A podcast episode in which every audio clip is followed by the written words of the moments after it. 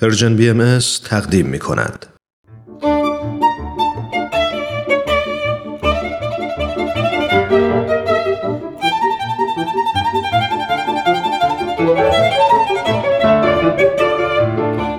سپهر سخن فصل اول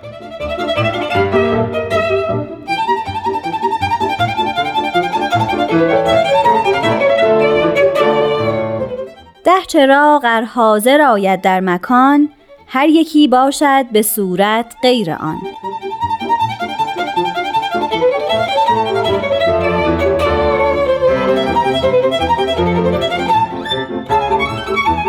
شنوندگان دوست داشتنی رادیو پیام دوست وقت شما به خیر. من نیوشا راد هستم. به برنامه سپهر سخن خوش اومدین.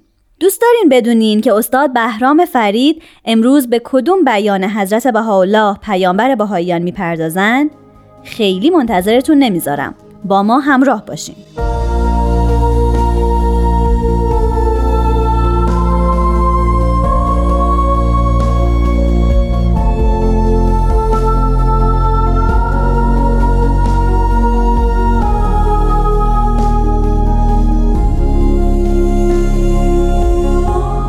حضرت بهاءالله میفرمایند بگو ای مردمان چراغ یزدان روشن است. آن را به بادهای نافرمانی خاموش ننمایید.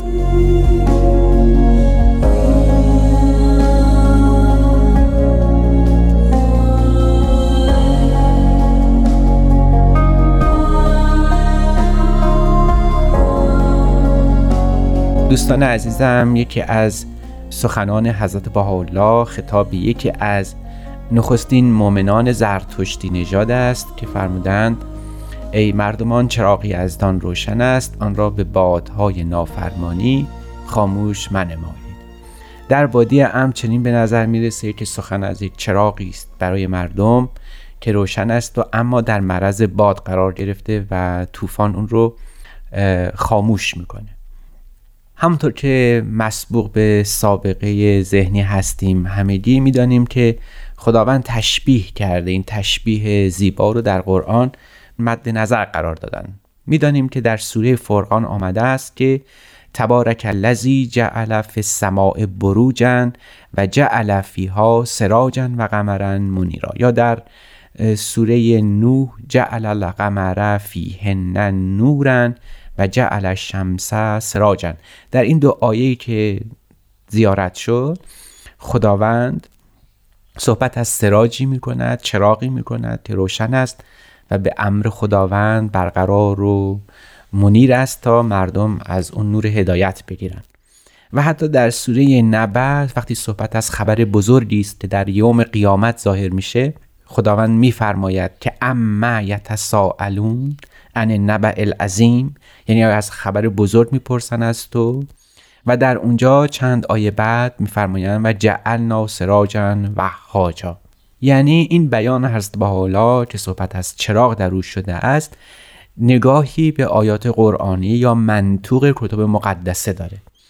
می‌دانیم که خداوند تشبیه کرده خودش رو ذات خودش رو. و به همچنین پیامبران خودش رو به چراغ هدایت به نور هدایت.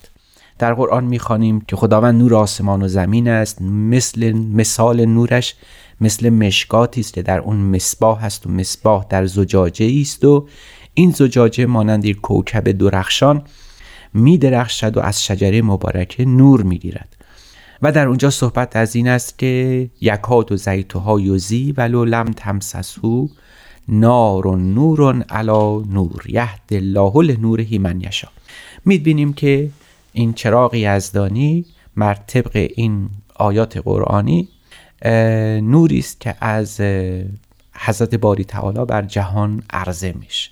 می‌دانیم این چراغ یزدانی معانی گوناگون داره. شاید این چراغ شریعت خدا باشه که نباید به نافرمانی و اسیان خاموش بشه.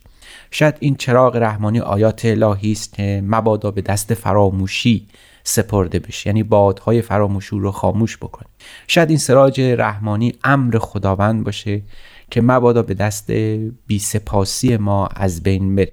اما در واقع باید گفت که نگاه حضرت بالا در این بیان مبارک که سخن از چراغ شده خود نفس پیامبران یا به تعبیر دیانت بهایی مظاهر ظهوره. حضرت اعلی یا مبشر دیانت بهایی در همون نخستین اثر پس از بعثت در همون آیه اول از سوره اول در همون کتاب این سراج رو معرفی کردن. می‌فهمن الحمد لله الذی نزل الکتاب علی عبده. شکر خدا رو که این کتاب رو بر بندش فرو فرستاده. بالحق. لیکون للعالمین سراجا و حاجا پس می‌بینیم وقتی صحبت از این سراج شده این سراج همان مظهر ظهوره همان پیامبر خداست که به راستی نور همه عالمیانه.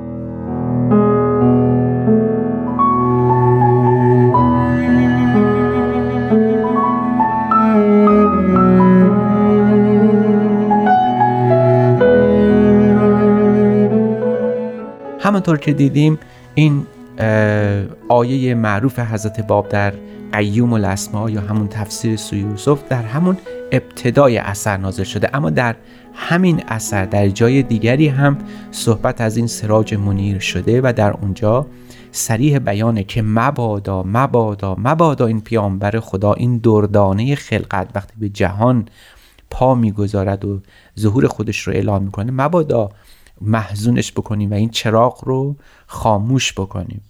حضرت بهاءالله هم به همین ترتیب و به همین نحو بیان حضرت باب رو دو مرتبه تایید فرمودن مهمترین سراج پیامبر خداست. هر هزار سال یک بار این چراغ روشن میشه و این چراغ آهسته آهسته به دست ما مردمان در روزمرگی حیاتمون در گذر زمان با افزودن هجاب هایی که دائما از خود بر این هجاب تعبیه می‌کنیم می‌سازیم.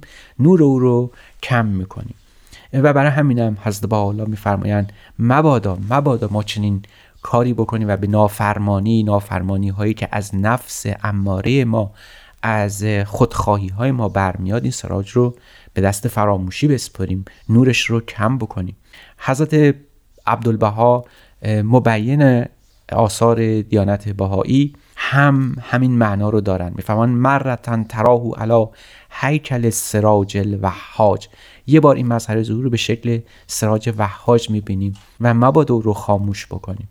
آری ما هرگز قادر نیستیم که نور الهی رو خاموش بکنیم. شاید این سراج رو این جسم این مظهر ظهور رو در مزان آزار و اذیت قرار بدیم. شاید او رو به نوعی بیازاریم و افسردش بکنیم. اما هرگز نور الهی فراموش نمیشه. هرگز نور الهی خاموش نمیشه. این هم باز منطوق کتاب قرآن است که در اون آیه معروف فرمودن که می‌خوان که نور خداوند رو خاموش بکنن اما خداوند چنین کاری رو نمیپسنده و نمی‌گذاره نور الهی همون الله و نور و سماوات و این خاموش بشه. این تشبیه رو شعرای قدیم ما به کار بردن. شاید بهترین کسی که این مضمون رو برای اولین بار گفت سنایی است. سنایی می‌گوید هر که در سر چراغ دین افروخت سبلت پفکنانش بسوخت. هر کسی که بخواد چراغ خدا رو خاموش بکنه ریش و پشم خودش رو میسوزونه. همون که بعدها منصوب به شبستری شاعر بزرگ قرن نهم ما هست چراغی را که ایزد برفروزد هر آن کس پف کند ریشش بسوزد. مولانا هم همین مضمون رو به کار برده. شمع حق را پف کنی تو ای عجوز هم تو سوزی هم سرد ای گنده پوز. کی شود دریا ز پوز سگ نجس؟ کی شود خورشید از پف منتمس؟ حکم بر ظاهر اگر هم می‌کنی چی ظاهرتر بگو زین روشنی. جمله ظاهرها به پیش این ظهور باشدن در قایت نقص و قصور. و بالاخره هر که بر شمع خدا آرد پفو شم کی میرد بسوزد پوز او. ما با تمام کارهایی که ما با تمام اعمال خودمون افکار خودمون هرگز نتوانیم چراغ ایزدی رو خاموش بکنیم و از بین ببریم. پیامبران خدا چراغ حق سراج منیرند که خداوند هر هزار سال یک بار تعبیه کرده هر, هر هزار سال یک بار روشن می‌کنه نورش بر همه عالمیان افاظه می‌کنه و ما به هیچ وجه نمی‌تونیم با از بردن جسم اونها و عوارض تاری بر جسمانیات او رو خاموش بکنیم. سخن حضرت با حالا همین است که سراج منیر پیامبر خداست برای روشنی و هدایت عالم آمده و چنین حافظی داره که نفس ذات پروردگار باشه. ما مردمان کارمون وظیفهمون نور گرفتن از این چراغ پرنور خداونده و به هیچ وجه قادر نیستیم جلوی این نور پاشی او رو به هستی بگیریم. شاید هر از گاهی بتونیم صدی هجابی حتی هجاب آهنین بر این چراغ بگذاریم اون رو از نور باز داریم. اما هرگز قادر نخواهیم بود که چنین کاری رو ادامه بدیم. چنان که بهاییان در ایران حافظان همین نورن در این کشور مقدس و هر بلایی هم که سر این حافظان نور برود اما چراغ ایزدی همواره نور فشان خواهد ماند.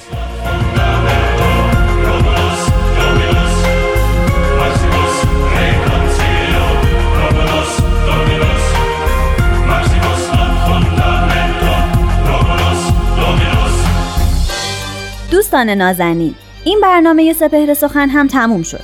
همونطور که پیشتر بارها گفتم این اولین فصل سپهر سخنه. برای فصول بعدی این برنامه خیلی دوست داریم که به همون بگین به کدوم یکی از آثار دیانت بهایی بپردازیم. پس تلفن رو بردارین و با ما تماس بگیرین. دو صرف یک هفتصد و سه ششصد و هفتاد و یک هشتاد و هشت هشتاد و هشت. من نیوشا رات هستم و به اتفاق استاد بهرام فرید و تهیه کننده این برنامه پارسا فنایان روزگاری خوش براتون آرزو می‌کنم. خدا نگهدار.